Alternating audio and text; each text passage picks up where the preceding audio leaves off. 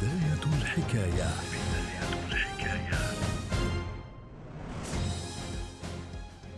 نوفمبر 2019 تحتفل الأوساط العلمية بمرور 21 عاما على إطلاق محطة الفضاء الدولية التي أتاحت للعالم دراسة أوفى عن الفضاء وتأثيره على البشر.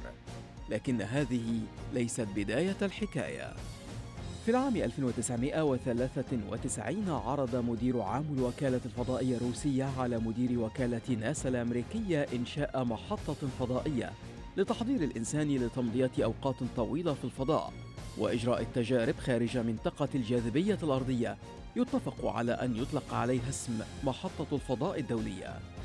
كان الهدف أن تكون محطة الفضاء الدولية بديلاً عن محطة الفضاء الروسية مير التي أطلقت في عام 1986 وينتهي عمرها الافتراضي في عام 2001 وفي عام 96 يتم إقرار هيكل المحطة من مقطعين أحدهما روسي والآخر أمريكي.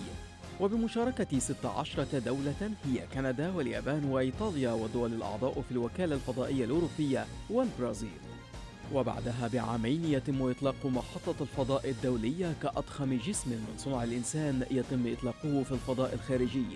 وبتكلفة تجاوزت 150 مليار دولار كأغلى بناء أنشئ عن طريق البشر على الإطلاق. وعلى ارتفاع 390 كيلومترا عن سطح الكوكب. وبسرعة تتجاوز 27 ألف كيلومتر في الساعة. تبدأ المحطة دورانها حول الأرض. لتدور حول الكوكب بأسره كل ساعة ونصف. ما يعني قدرتها على الذهاب إلى القمر والعودة منه في أقل من 24 ساعة. مثل إطلاق المحطة المشروع العلمي والتكنولوجي الأكثر تعقيدًا على الإطلاق في تاريخ استكشاف الفضاء، وأتاح ذلك وجود مختبر للأبحاث والتجارب في الفضاء للعمل ليس فقط على عمليات استكشاف الفضاء الخارجي، بل وتحسين نوعية الحياة على الأرض عن طريق زيادة المعرفة العلمية من خلال الأبحاث التي أجريت خارج الأرض.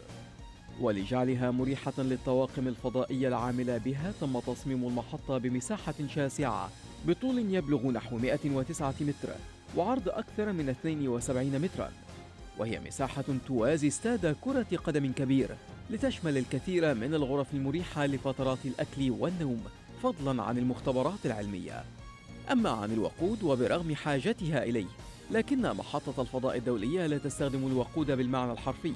وإنما تستخدم خلايا شمسية ضخمة على جانبيها لتوليد الطاقة الكهربائية اللازمة لتشغيلها. وتؤدي هذه الخلايا الشمسية إلى لمعان المحطة ما يجعلها ثالث ألمع الأجرام بعد القمر وكوكب الزهرة.